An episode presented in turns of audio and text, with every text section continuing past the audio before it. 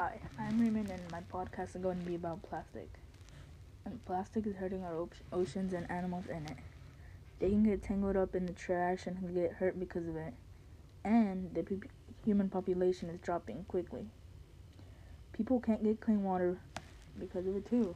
It is dangerous for the earth, and all the, the all the water and the air is getting polluted, so it's really not healthy for the earth.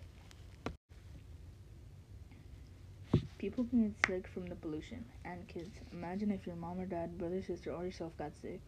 Your family might not have the money to cure you, and you ma- might die. Think about if your family member or yourself passed away. Everybody would be dev- devastated from your family's loss.